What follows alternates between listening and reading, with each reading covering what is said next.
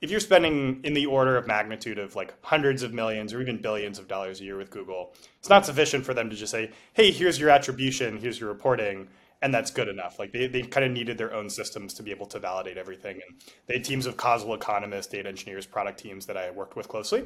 If somebody searches for Jones Road Beauty in Google, did you need to serve an ad? Did you need to do a brand search ad? Like would they have I, bought anyways? Like would they have bought it anyways? Because you know they're searching for your exact thing. They're not searching for other competitive companies or, or, anything else. A really common example is like if you're at a coffee shop and there's a little sign for a cappuccino at the cash register and you order a cappuccino, did that sign get you to buy a cappuccino or did it just have perfect attribution because it was shown to everybody who ended up buying one?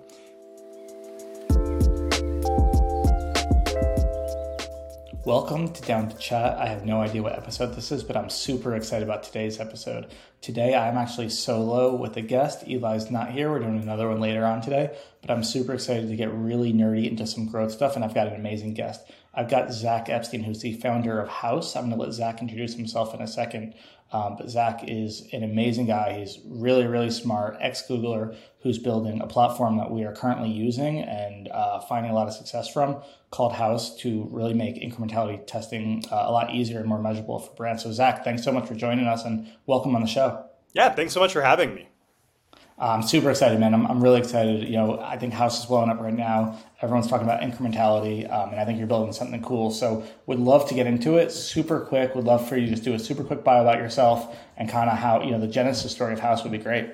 Yeah, that, that sounds great. So, uh, I founded Haus originally in July of 2021. Uh, before this, I was at Google for seven years. Uh, when I was at Google, I, I, held a variety of roles that um, you know I think are relevant to what we're doing here. I was an analytical lead, working on the entertainment analytics team. So you think like companies like Netflix, Hulu, like large uh, entertainment advertisers. Um, I was leading the entertainment analytics team for a while. And then, probably most relevant for what we're doing here is I was leading a lot of initiatives on advanced attribution and experimentation. So I was deeply embedded with the conversion lift team, geo experiments, all of the kind of measurement methodologies that come out of Google. And I was really focused on how do we help the world's most sophisticated advertisers think of like a Netflix or a Booking.com or an Uber, eBay, uh, the people who really care about incrementality. How do we help them build an infrastructure to validate the results that they're seeing from a Google and from a Meta in their own data? Um, and the way to think about this is if you're spending in the order of magnitude of like hundreds of millions or even billions of dollars a year with Google, it's not sufficient for them to just say, hey, here's your attribution, here's your reporting, and that's good enough. Like they, they kind of needed their own systems to be able to validate everything. And they had teams of causal economists, data engineers, product teams that I worked with closely. Um, and then the last two years I was at Google, I actually moved into product where I was a product manager, uh, specifically in YouTube ads. But I was working on the future of cookieless and um, IDFA-less uh, ad targeting. So like advanced contextual targeting, keywords, topics. I was working on a lot in the placement picker but pretty technical uh, understanding of what was going on and how to be able to target users without a deterministic resolved user ID. And um, in working on that, I, I, just became enamored with what was going on in the measurement space and how the measurement space is really changing, how systems like conversion lift or like first party platform based conversion lift or incrementality based reporting are going to have just more, you know, first of all, privacy challenges in the future, but also just cross network reconciliation issues of how do you resolve Google and Meta? Like they're both telling me something, but what do I do with this? Like it's great that I get a CPIA from one platform, but it's not necessarily equivalent to another. And I, I realized there was another way. Like I've, I've built these types of systems out with companies before, and I thought about what if I did this as an independent platform where we could work directly for brands and make sure that we're you know highly incentivized and aligned with our only goal is to help companies, you know, reduce costs, increase profits, increase revenue. Um, and yeah, like since then we've sort of been off to the races. You know, first step was convincing my partner to let me quit my job and found the company. That's probably the hardest part. Yeah, that, that was the hardest part. I was self-funding it in the early days with my own money, and now almost two years later, we're working with you know a broad spectrum of brands seeing some really amazing and just super Who are who are some brands besides Jones Road, who's a customer? Who else can you tell us um, that you guys are working with? Yeah, so so uh, some that we've had like published case studies with are FanDuel, Ritual Vitamin, uh, Caraway, um, Jasper AI is a customer. Um, nice. Uh, Sunday Lawn Care is a customer. So a lot in the e-commerce, D2C. Uh, Sonos is a customer. It's another one like e- D2C e-commerce but also mobile apps, and you know, really spanning. I can talk about like the types of customers that get the most benefit from Haus, but like, you know, trying to sell something online or trying to get people to take a specific action uh, are the folks who, who definitely have the most benefit with us. Season three of Down to Chat is brought to you by Tapcart. We've chatted a bunch about Tapcart in the past, but they make it extremely easy to create an app that often sees higher conversion, higher AOV, higher LTV uh, from all the folks that use it. I wanted to briefly highlight our friends Ron and Ash from Obvi. You've probably seen them on Twitter. They create a ton of magic with Obvi. Um, some stats that they've seen with Tapcart 100% higher conversion rate in app versus mobile web, 95% app user retention, 15 plus percent higher AOV in app, and 1.5x transactions on app for everyone on their website. If looking at these stats, their app has an impressive conversion rate, uh, you know, on on app versus mobile web, higher retention, higher AOV, all of which you know increase their LTV and overall revenue. They're so awesome at creating you know a community and driving that community towards their app as a tool to turn shoppers into brand advocates if you've not yet checked out tapcart check them out today and get up to two months free when you sign up it's tapcart.com forward slash down to chat tapcart.com forward slash down to chat now let's get into it so help me help me understand the problem i mean i, I understand it but i want to try to you know communicate it we've probably got um, you know, pretty wide range of people listening to this. Probably people just launching might not be as sophisticated with you know the technical aspects and might not know what incrementality is. All the way to probably nine figure businesses who might even be a customer or are doing it. So like, help me understand the problem. What is incrementality, uh, and why should people be thinking about it? And you know, moving maybe beyond what Google or Meta is telling them. Yeah, I mean, the concept of incrementality, I think, is is one that we all think about inherently in our lives but for some reason, a lot of us just don't apply to the world of marketing immediately. Where the question is always, would this action have taken place if I didn't intervene or if I didn't do anything? Um, the really obvious example, like you know, you know, use Jones Road Beauty as like an example, is if somebody searches for Jones Road Beauty in Google, did you need to serve an ad? Did you need to do a brand search ad? Like, would they have I, bought anyways? Like, would they have bought it anyways? Because you know they're searching for your exact thing. They're not searching for other competitive companies or, or, anything else. So there's always that question, or like, you know, a really common example is like if you're at a coffee shop and there's a little sign for a cappuccino at the cash register and you order a cappuccino, did that sign get you to buy a cappuccino or did it just have perfect attribution because it was shown to everybody who ended up buying one? And it's just um, like a so checkpoint. It's like a checkpoint. And it's one of the big things that's changed in the world of marketing is you know, for a long time, advertising was not hyper targeted, super specific, tracking you around the web and like like really sophisticated algorithms or artificial intelligence and the targeting infrastructure. Uh, now, it, like companies kind of know what you're going to do, or these ad platforms know what you're going to do before you do it. So often there's a question of like, did I need to serve these ads, or was I just wasting our money? And um, so, like when you get your platform reporting results, if you get something from Google or from Meta, and you know Meta says there's 100 conversions and Google says there's 100 conversions, there's like a number of questions I think companies should be asking themselves. First, they should be saying, "Did I need to add, spend this money in order to get these sales?" Like yes or no. And then there's a whole cross-network component of, you know, Google says there's 100 and Facebook says there is 100, but like in your data warehouse, there might not actually be 200 sales. Um, there's definitely a cross collaboration effort here, and you know these are the types of issues we we really try to help companies understand. Is you know what are your ads actually contributing to your business? Understanding the cannibalization of where your other media might be running. Awesome, cool. No, that's that's a great answer, and I think pretty much anyone will be able to understand that. Um, just another one would love for you to explain kind of like what a holdout is, like maybe do like a two two cell, three cell, but just explain kind of like how you you know validate and do these experiments would be awesome fundamentally, in any of these marketing experiments, the, the question you're trying to ask yourself is what happens in a world where my ads exist versus what happens in a world where my ads don't exist? And the question is really just how do you construct that world?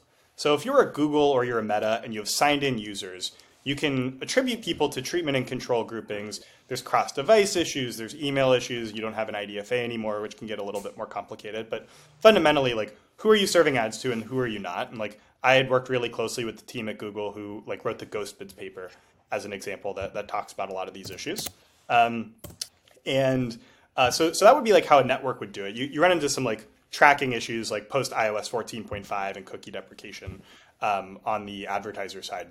But then there's a company like Haus or like what we're trying to build is this agnostic platform that can work across every network in the exact same way. Or you can even have Google or Facebook in the same experiment.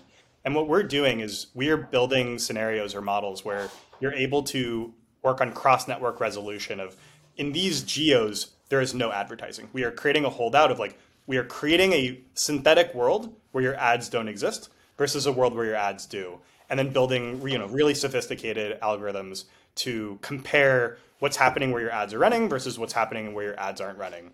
And by resolving off of a geo identifier, and we do this in a number number of ways, but what it enables you to do is to say, hey, like you know, you can have a persistent identifi- identifier that works across Google and Meta, or Google and Meta and Snap or TikTok, uh, all in the same experiment. But really, the the question is just like, how do we create this world where there's no advertising, and then how do we create this world where there's advertising, and then compare them in a really precise way. And then usually it's what you're saying no advertising it's, it's really no advertising on this channel right? So it's like if i wanted to do measure the incrementality of meta i'm going to run meta ads in, in a channel. Let's say you're on google and tiktok as well. Everything else would be the same but in your holdout you just would not get the treatment which which would be no meta correct Exactly. So we're we're isolating it to that specific channel. I mean, some of our customers do cross network experiments where they'll say, "Hey, we're actually not as interested in Meta alone. We're interested in Meta plus TikTok plus Pinterest, and then you can have a persistent whole network that works across those multiple networks. But if you're really trying to like, we want to understand what's happening here, and then really understand is our other marketing picking up that slack? Like, like that is really the question: is like, how much credit should I be assigning to this channel that would not have happened anyways without you know running your advertising there? And then you also have three cells, which I've learned and we've ran, where it's like where you're you're running, you know, different uh, different experiments in each one. Obviously, you always have a holdout, so you always have have none. Like we'll talk about later, but like we did YouTube, so we did kind of business as usual, what we were spending on YouTube in one cell, holdout and none, and then increase spend on YouTube because we wanted yep. to answer the question: how incremental is current YouTube spend, and then what happens if we spend more? Exactly. So like a multi-cell experiment is like you still have that holdout. So you're still able to create, you know, what you're what you're doing here is you're creating multiple worlds rather than like a world where your ad exists and a, ad, a world where your ad doesn't exist. You're creating three worlds. An ad, a world where your ad doesn't exist, and then where one subset of ads exist, and then where another set of ads exist. So like in the, the case that you brought up, like you'd have a control and you'd have a business as usual. So you could understand, hey, what is our marketing, you know, YouTube as the example, like what is YouTube contributing to the business? But then also what would YouTube be contributing to the business if you increase the amount of spend or decrease the amount of spend or change the way you target or audiences or, or something else?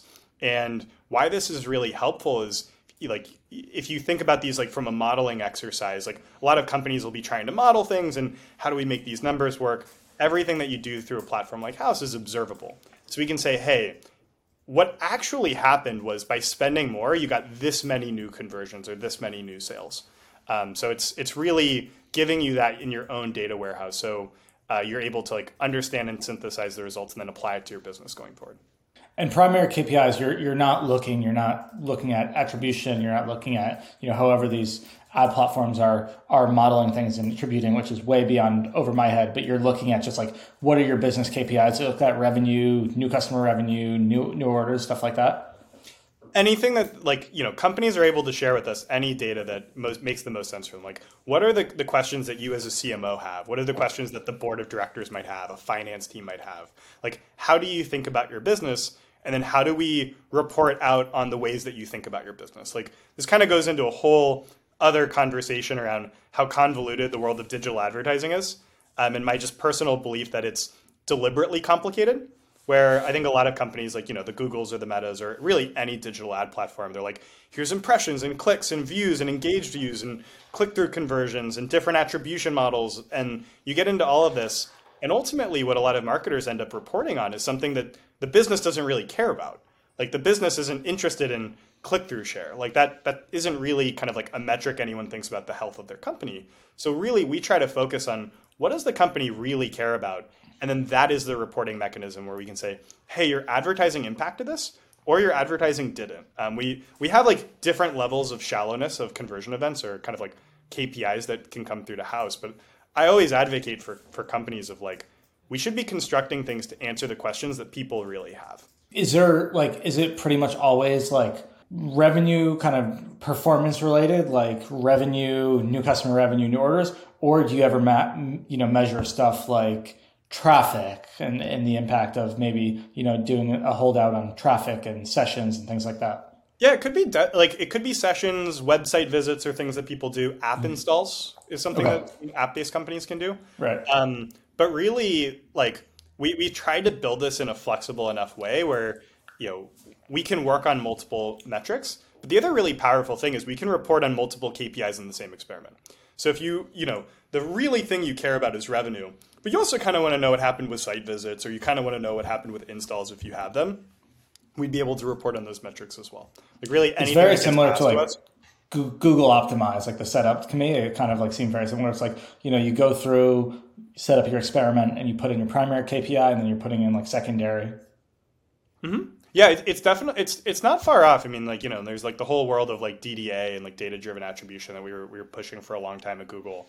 I think the the thing that's really I don't know, at least from my perspective, that's really different is like I really think about us as an extension of a data warehouse or like an extension of mm-hmm. Shopify, where we are really neatly integrated with the company's own data and not having to like, you know, hey, this is what we see in Android and let's apply it to iOS. And, you know, because I think like iOS 14.5 and ATT really impacted a lot of that.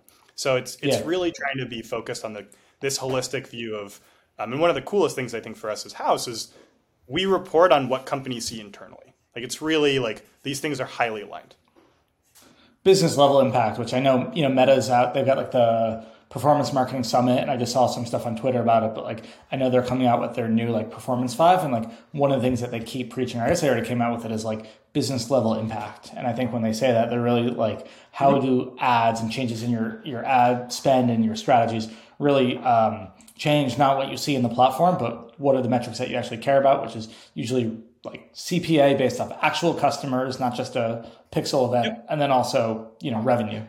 It's like how do we orient all companies to focus on what actually matters to them, or like like actual customers rather than conversion pixel fires, or you know a lot of stuff that can happen in the world of, of marketing that isn't really what companies care about. Is there like a, a minimum threshold size for this? Are there any companies or brands who you think you know this is not ready for? Like for example, so we use Northbeam additionally for you know MTA, and we kind of you know do a lot of things, and we'll we'll we'll look to kind of now start calibrating that with Haus. But you know, I, I think something like that a Northbeam is probably not relevant for a seven figure business who's just spending on meta. I don't think you have to get too scientific at, at that stage because you're pretty much on one channel. And, you know, if you're spending more on Facebook and your revenue goes up, that's great. Like, you probably don't have to hold out. At least my opinion is like, yeah. you know, you're just trying to find product market fit. But probably when you get into multiple channels, like, is that how you approach it? What, what size brands do you think this makes sense for? Yeah, I think it really makes sense. Like, and where I think we're, we're really most powerful is helping companies solve the cross network issue. If you're advertising in more than one domain, I think a platform like Haus is really, really valuable. So if you're in Google and Meta, or Google and TikTok, or Meta and TikTok, uh, really when you're in more than one place. Otherwise, I think the you know the first party platform reporting is is definitely good enough.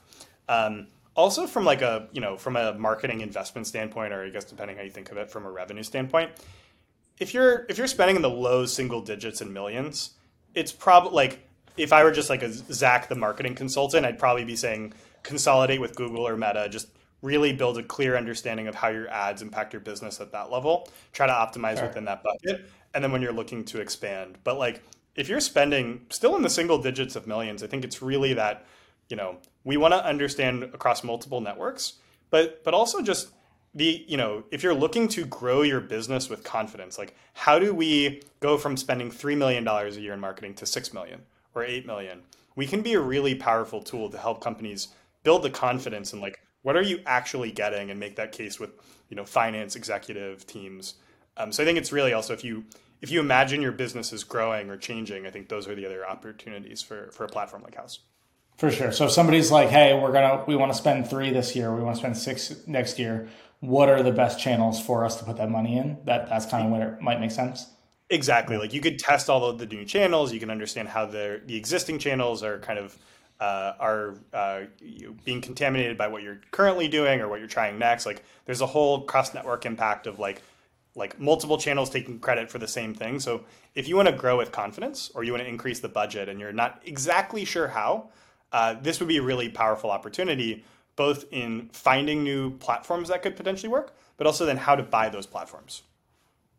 That makes sense. That makes sense totally. So, want to switch gears a little bit. I think that's like great background on Haus and incrementality testing. You are probably sitting on a lot of really good data, and I respect that you can't share specifics unless mm-hmm. it's you know there's some case studies that you know you're able to talk about. Definitely want to talk about Jones Road, um, kind of our our initial results so far and, and kind of where we're going to go from it and some of the questions I want answered. But what can yeah. you tell me, like generally speaking, because I see so many debates on DTC Twitter and just like in DTC in general of like this is the best strategy and that's one and like brand search is incremental and brand search is not and like I, I find so many people even throwing that word out there and they're like they haven't actually ran incrementality experiments. Um, I, I, I know it varies against brands. Like let's start brand search. Like incremental or not what do you find or does it completely depend? Um, 75% 70 to 75% of the time it's not incremental. Um, the, the more nuanced answer is it does depend. Like there, there's okay. kind of seventy five percent pretty pretty legit. A lot of the time, it, does. it a lot of the time it doesn't do very much. I mean, really, and it, it just intuitively makes sense. Like the the question. I mean, the, the good thing about brand search is it's very cheap. So even if it's okay. very marginally incremental, it can be so cost efficient. Like the cost per incremental can end up being okay. Or some companies think about it, uh, you know, a little bit more as a one off. Something I tend to think about a lot of like if you're in a highly conquested competitive auction dynamic industry for brand search, it's more likely that your that your brand search is is effective there. But something I've really been a long term advocate of, uh, both from when I was at Google and and now as a, a, third party, is using like Google search isn't necessarily or brand search is not always an always on strategy. Hey, let's just always do this because it gets a really efficient CPA. Maybe it's something you use from a more flighted component of like, hey, Jones Road Beauty is launching a new product and we just really want to make sure that we're pushing people to that product. Maybe you run brand search for a week or two or, or whatever that ends up being, and thinking about it from a little bit more of a flighting standpoint. Because also in the world of like search dynamics, uh, conquesting an ads is super expensive. So for another company to buy Jones Road Beauty terms is really expensive for them. So that would be the other way of thinking about it is like by by having a little bit of your own spend, especially during like really critical or important periods, you'd number one be dramatically raising the price on that competitive set, but then also like kind of like making sure that during these really important or seasonally adjusted windows that you're you know present and, and available. But i think the always on brand search is is the one that's going to be really challenging for folks. That's interesting. I've, I've never heard anybody talk about kind of a not always on brand search and kind of going on and off. But so for when it's not incremental you find that people if brand search is not on in those regions they just go organic search and they're yep. just kind of finding it organically versus a reason why maybe conquesting or you know brands with conquesting can be incremental is because those some of those clicks and some of those brand clicks are getting clicked on by other Google ads and people might just forget to order or they actually might order a competitor. Is that why? Yeah, exactly. So like if other people are coming in, they might order a competitor. If there's like a lot of people, like some people will like, especially if you think of like mobile behavior, mm-hmm. you know, the brand search ad might take up the top of the screen and you just click on the thing that's there. It's actually a super interesting point or something that we've seen in our data so far. Um, and it's a little bit outside of the world of D2C, but for apps customers, people who are buying app, uh, Apple search ads, uh, which you know in the Apple App Store, yeah. uh, brand search there can be super incremental. Like we're seeing super super interesting and positive results mm. there. And and I think it's like it's also the the ad format and how they're displaying ads and like in that environment it just takes up a lot of the page. So mm-hmm. there there's really you know customers can be really fickle or, or dependent in different areas. And I think the reason why you need to run like structured experiments through a platform like Haus is sometimes like if you're reporting on it at a high level like heuristic KPI, you'll look at your data and say, "Hey, actually we're seeing fewer conversions like if we're not buying brand search like is that really alarming? We think about our business that way. But oftentimes, what brand search even does is not just causes incremental conversion, it might just cause people to sign up sooner. So, like, someone would have signed up on day one if there was a brand search ad, and they di- sign up like the next day or the day after if they didn't right. get that ad. And it's uh, by running these experiments like one week, two week, three week, four week, you kind of neutralize these effects out of the out of the models. So interesting. Um, yeah, we we've seen like very long winded way of saying like you see a lot with a lot of different brands. Uh-huh. Like like it really can be all over the place. But like if you're if you if you're not seeing a ton of auction pressure on your brand, you know, there's a pretty reasonable likelihood it's not doing very much. Um, but I think you know other places like non-brand search can be super incremental, so it really can depend. Down to Chat is brought to you by Postscript. In my opinion, Postscript is the SMS platform built for Shopify brands. To be totally transparent, we just switched at Jones Road to Postscript, and it is the best decision we've ever made. We were on a competitor before, and they started tacking on all types of fees, uh, the platform was not being improved at all. It was just getting it was just getting really expensive, and and the service we were getting was uh, you know just nothing compared to what we've received from Postscript uh, since since being with them. The product with Postscript is just hands down the best that I've ever used. To me, it has the best integrations for Shopify stores of all sizes. It's got the best feature set. The segmentation is the easiest and most powerful. The pop ups are great but really, the thing that I love is I've never experienced such great service from a software provider. The only time I heard from our previous provider was around contract renewal time. But with Postscript, they've gone out of their way above and beyond to make our program uber successful. And it's really evident that they care about us getting as much value out of our program as possible. So, in my opinion, with Postscript, you get the best product on the market, you get it at the best price, and you get it with the best service. There's a reason why the fastest growing Shopify brands like Dr. Squatch Native, Olipop, Feastables, and now Jones Road Beauty are all using Postscript for their SMS program. Sign up for Postscript today to take your SMS program to new heights. So, so let's say we go back to brand. I guess two options. So, a, it's as I understand it, you get an incrementality factor, right? And you kind of understand how incremental. It's not necessarily saying shut it off, but maybe like change your in-platform targets, change your Northbeam targets, and maybe don't spend as much on it, and mm-hmm. and for it to be profitable and incremental, maybe you just need a better ROAS than you thought. Is that fair? Rather than just um, thinking like black or white, or you would say if it's not incremental, just shut it off. So I I tend to th- this is just my personal opinion. I think like reasonable smart people can disagree on this. I tend not to take a super maximalist approach to these things. So let's just say you, you know making up a fake example, but say a company is spending a million dollars a month on brand search and we find that it's not working. Like you could just turn it off and move it somewhere else. And if you see really other profitable channels, maybe that's the right thing to do. But maybe a more prudent approach is saying like, mm. could we spend 500k in, like efficiently and then run another experiment at like a lower level? Could we run 200k?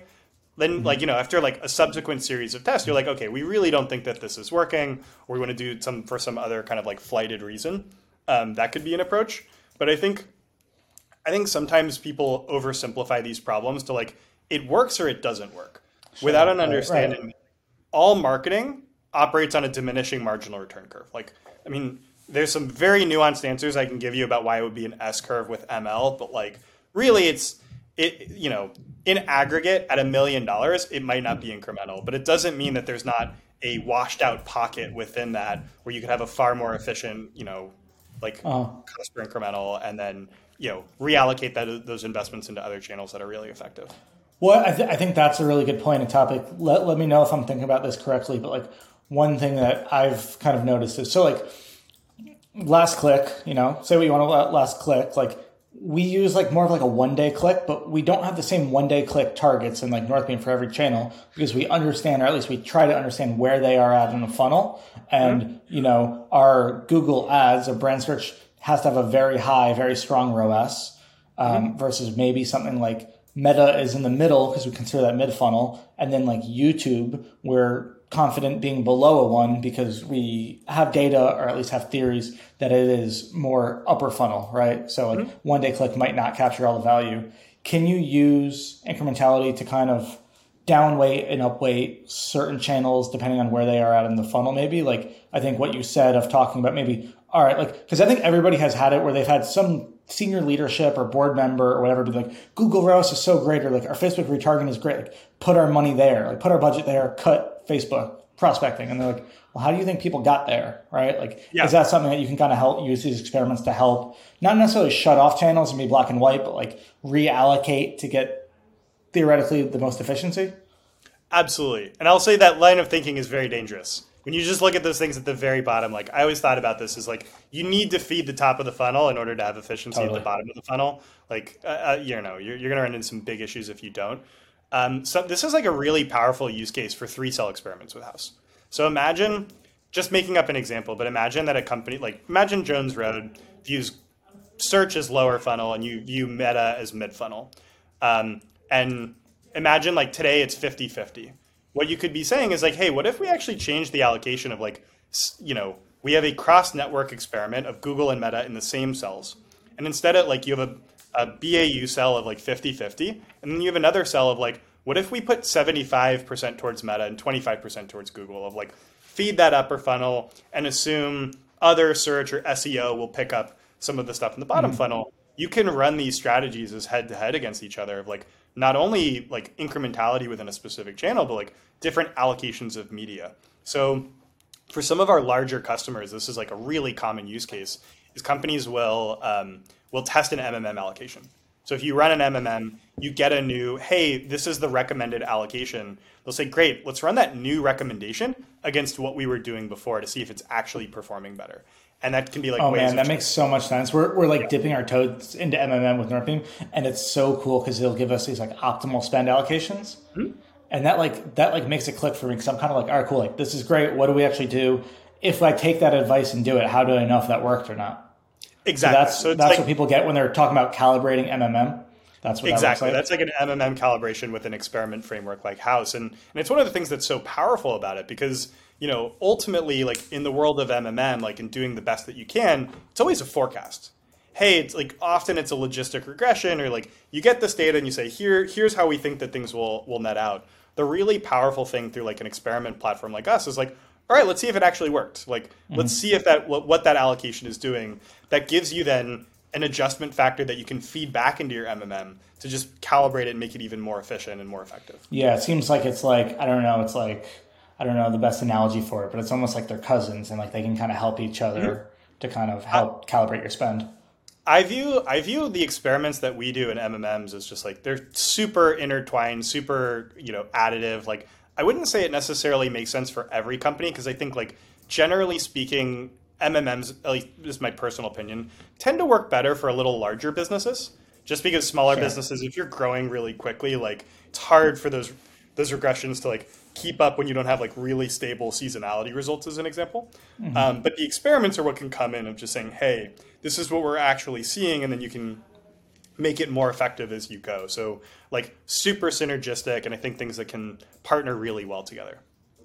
All right, cool. Let's do a little bit of a rapid fire. I'm just going to ask you channel and just just just keep it quick, incremental or not. Obviously, give give more context because I know it depends, yeah. but like I'm very curious. Like like meta, How, what, uh, what do you find there? Meta meta is pretty good. Meta meta is usually pretty, pretty quite, good. Yeah. Have you tested like, ASC versus manual campaigns? Um, I probably shouldn't be the, the, the, expert in giving the specifics of the things that we've tested, but like generally speaking, like Meta's targeting is quite good. Like they're they're they're really efficient, um, uh, and have really like embraced a lot of like the incrementality based initiatives like from the beginning of their marketing. So, um, mm-hmm. you know, we we definitely see pretty strong results there. Any experience experience with any upper funnel events on Meta? Something I'm really curious about, like what happens at at least our size now is like when we do you know ASC conversion optimized campaigns like it, it, it, to me functions middle funnel. If we look at Northbeam, a lot of the traffic is returning visitors, um, mm-hmm. and so a lot of people would be like, "Hey, you should get you know a meta reps will recommend go go upper funnel to kind of fill that funnel and kind of you know reach new people." And that's again that's a hard thing to measure with attribution. That's a hard thing to measure with within platform because it's not going to look good. But you know, is that anything that you've seen any data on with Haus? Yeah, I mean, we we've definitely seen like, uh, and I can say very broadly, like Meta's pretty good at when you give it a target, it optimizes pretty hard to that target. The reason yeah. why something like upper funnel or like site visits, where you find that it ends up being a lot of returning customers, is just you know the cost of bringing in entirely new customers is always higher than, than existing. Like it, it's just it's harder to get them to click, it's harder to get them to go through. Sure. So so there's there's just some inherent challenges in that, but. um I, think meta can be can definitely be quite good, but like that's those are actually areas. I mean, as a totally orthogonal point, like we've seen really encouraging results with like OTT in those domains. Where like okay, like so I was going to ask, I was going to kind of get into some of these like upper funnel, you know, non click based. But yeah, I think definitely testing some of the meta meta upper funnel events is something I'm super curious. Whether it would be video views, we run all of our stuff through a quiz funnel, so I'm I would be really curious about lead gen and seeing like mm-hmm. I don't know if what like the ad stack is like the delay if we could do like a longer term experiment and see if like we run lead gen and even if yep. like the ROAS isn't good, if people like longer term are able are actually buying later on. Yeah, and like what you could be doing is like you could be running multi like several month long experiments that are always okay. running in the background and then smaller like that doesn't mean like that like you know one of the again cool things about Haus is we can run multiple experiments concurrently using our platforms so you could have this like longer term upper funnel experiment running with these smaller experiments or optimization experiments happening along the way to see like do you notice this larger deviation start to take place over time um, and, and also to your point on like I'll say like upper funnel that we've seen generally at houses. Um, there's also really places where you know the cost of the reach is more or less efficient. So if you think of like really like, hey, we want to bring in new customers, like you know, trying to like suppress existing members, um, we find like it's certain uh, there's like certain low level reach thresholds, certain medium ones that can be like a sweet spot, and then some where you're trying to get those really you know the people that you haven't reached yet, trying to get them to your site and the cost of bringing those people there is just prohibitively expensive and like it's not just like whether you can get them to your site or not but there's like a huge efficiency conversation for it what uh what are, would some of those channels be um, like you, I mean, YouTube is one that that tends to do really well, like for those upper funnel. Say okay. OTT tends to do well for upper funnel. Generally speaking, I I, actually, I completely agree. I, I, think Meta tends to perform best as like somewhere between middle and lower funnel. Um, TikTok is actually one that's performed quite well uh, upper funnel too. It, really like, interesting. I, was going to ask about that. I feel like I've heard such mixed mixed things. I have my yeah. own experiences with TikTok, but we haven't me- measured it incrementality. So I'd be super curious there. I mean, it's it's also one of those areas where we see. I'd say generally speaking, the infrastructure is like you know for a company like TikTok, it's a lot newer than it is for like a Google or a Meta. So there's a lot that they're working on in the ads products. Um, we definitely see it being hit or miss, but for the people it hits, it's really efficient and it's really effective. And, like, you see it upper funnel. Um, you can see it upper funnel as well. Yeah, like like people clicking through. I think one of the challenges that they have is like their platform is just so engaging. People tend to not want to leave it. But um, we we have seen some encouraging results there. Or you know, we we've done a number of experiments in the world of TikTok, and sometimes it just means like like like TikTok as a platform. I think companies inherently know to be valuable. There's just a question: is like is the ad product valuable? because like maybe it is on the influencer side, maybe it's not on the on the advertising side. And we've had customers where we've run uh, these incrementality tests in TikTok, not seeing the upper funnel or lower funnel impact that they're looking for. They've kind of stopped spending, rethought their marketing program, rethought their creative, rethought their targeting, and then we've seen really efficient results. So I'd say Got it. So uh, totally TikTok's depends. a little bit more of like you're gold mining, but there's definitely gold there. Um, it's just not quite. You got to find it. No, that, that's interesting what you say because I, I, I, think I've had mixed results, but definitely notice like the value. And again, this is with, before using incrementality, but like the value is not all, all captured in clicks. And I think it makes sense what you're saying. Like people want to stay on the platform, so they might see you, they might search later, whatever it is. Mm-hmm. I think that would be an interesting one because we've brought TikTok spend really low. At one point last year, we were actually 50 50, same as Meta and, and TikTok. We found the LTV was not there where we wanted it compared to it. So, but that, that would be an interesting one to test. Um, yeah, I mean, our, our first test that I'm happy to talk about was was YouTube. So we ran a three cell YouTube. So hold out normal business as usual spend and then 50% increase because we wanted to know how incremental was this. We, you know, we uh, felt good about kind of our one day click in Northbeam looked pretty good because theoretically it should be a lot of views. And if we did assume a lot was views, like then we felt like we were very profitable with our, you know, our one day click targets post purchase survey looked really good. As we scaled up, we saw more AMER look good, but we wanted a little bit more confidence, a little bit more of that, you know, scientific validation. So we ran it. We actually, I think today just completed the test. We kind of looked after a week, but just finally looked. And what was really cool for us is business as usual. Normal spend was was incremental, was like medium to high incrementality. Um, increased spend, so fifty percent higher was was. Tell me if this is any good. Was eight percent incremental, so eight percent uh, lift. Eight percent really. To me, good. seems pretty yeah. high.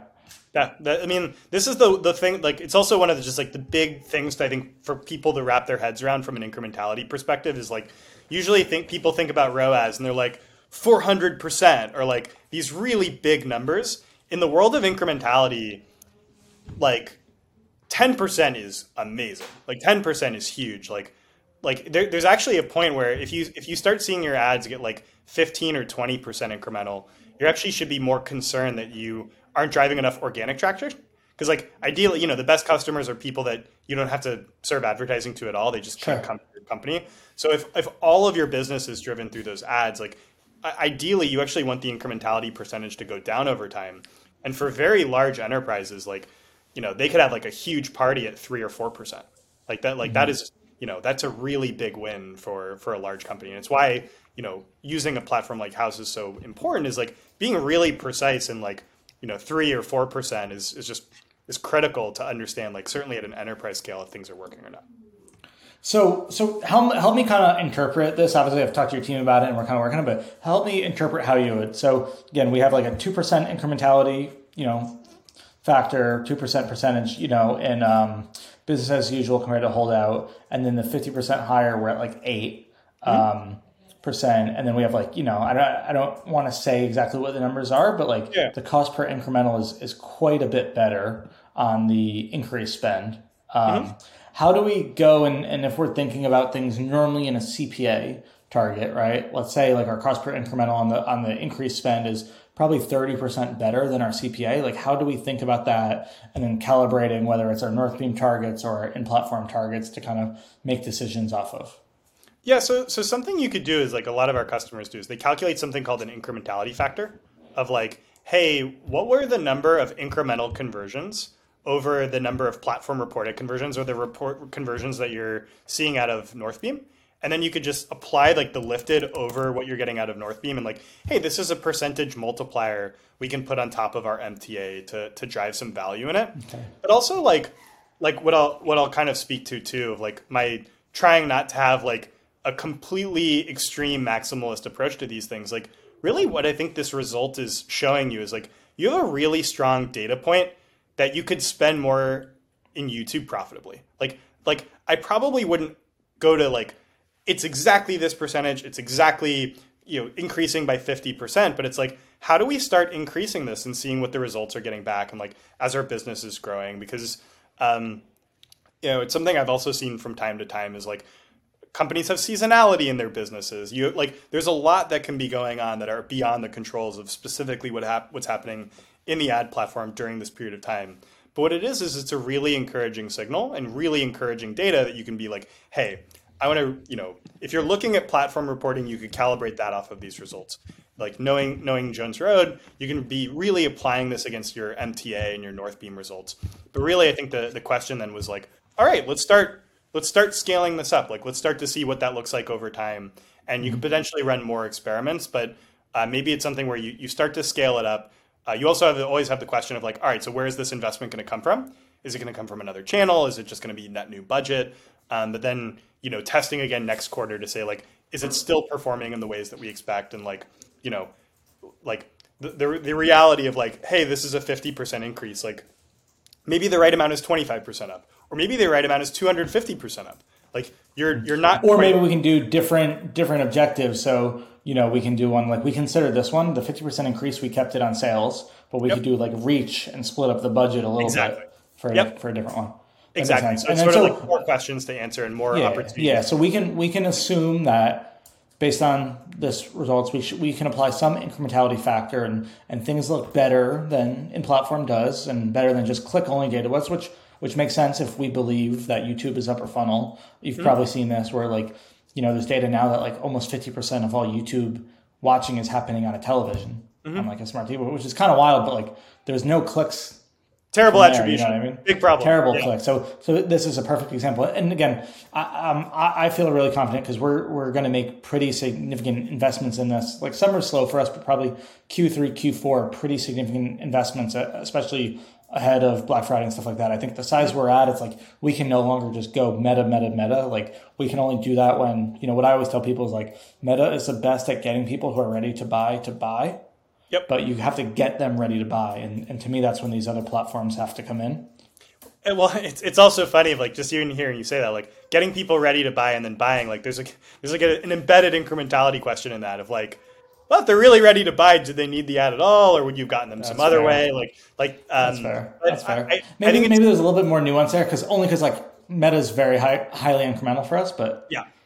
Oh no, I mean, I, I think Meta for for a lot of like the D2C space, I think like a lot of companies' businesses were built on Meta, and like this is where I, I don't want to get like a high horse about how these systems work, but I think like if you think about you know, and I know this will be like a hornet's nest, but like an Advantage Shopping Plus or a Performance Max, which I know is like a very mixed review from an advertising standpoint. And like we actually just released a pretty cool case study on PMax. Yeah, let's talk. I would love to talk through that.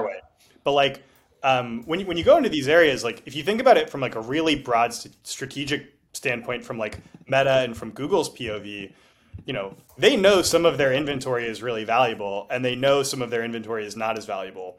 And the solution is like let's bundle it. like it'll come out to an efficient enough CPA, things will be cheap enough put some like visibility controls in place. Like, you know, I think when we did this in the early days of like universal app campaigns, like some advertisers refused to buy it because they're like, we don't know how much is coming via brand search and we don't think that's incremental. So like we're not doing it full stop. Mm-hmm. But really it's like it's these more aggregated approaches to like how they're able to bundle things together and potentially make more money. And I think like our Caraway case study, which we can talk about, is just like super interesting use case of, you know, even within these more black box style ads products, like how do you start to optimize them in a way that makes sense for you? So Caraway did three cell. They did hold out PMax with excuse me with brand exclusions and PMax with no brand exclusions. Is that correct? Mm-hmm. Yep. And what what did they find? And they found that uh, PMax uh, PMax uh, without brand exclusion, so like including including brand terms in PMax, ended up being I think pretty considerably more efficient. Like we can kind of direct people to our case study on it, but the results were were quite good from them. And I think this is where again i think there's like that more nuanced longer tail like where i said earlier like sometimes advertising can work on a bit of an s curve where if you think of like any sort of conversion optimizing algorithm like a a pmax an advantage shopping plus like any of these types of systems uh, often they can just do a better job in optimizing to conversions with more conversion volume so even if some sure. of those conversions are not as you know incremental itself what it does is it's giving google more signal of what types of users are likely to convert.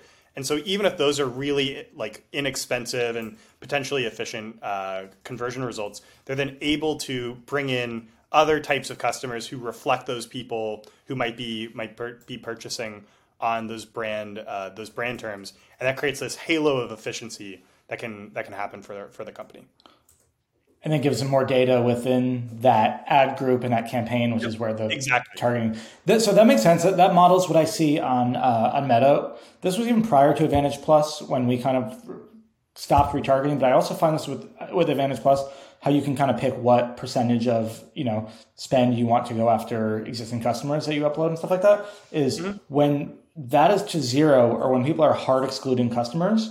I find efficiency is worse, and sometimes um, you actually spend more on existing customers. I believe it's it's the machine trying to find data and being like starving for data versus mm-hmm. when you allow that cap to get a little higher, so you can go after existing people. It'll almost show to them first, get some data, and then be able to model off of that a little bit better. Is that kind exactly. of what, what you're saying?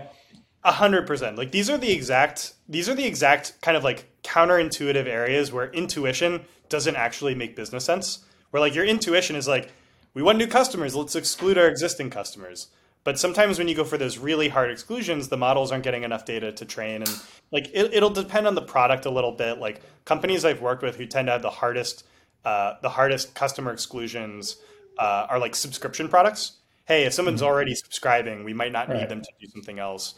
Um, sometimes I've seen people use that for retention like how do we target existing customers let them know about functionality or, or, something else that just makes them more likely to or like less likely to churn and more likely yeah. to upsell them potentially but really i think people tend to get way too concerned around hey should we be excluding these existing customers because like mm-hmm. really what we're all trying to do is like feed the system more data such that mm-hmm. it can build better stronger relationships in other networks and bring in more. But that's something you could test if you want to do a three cell, do Advantage Plus, zero percent new customers, ten percent, fifteen percent. Test that. See not just what gives you the best one day click, but what's giving you the best new customer.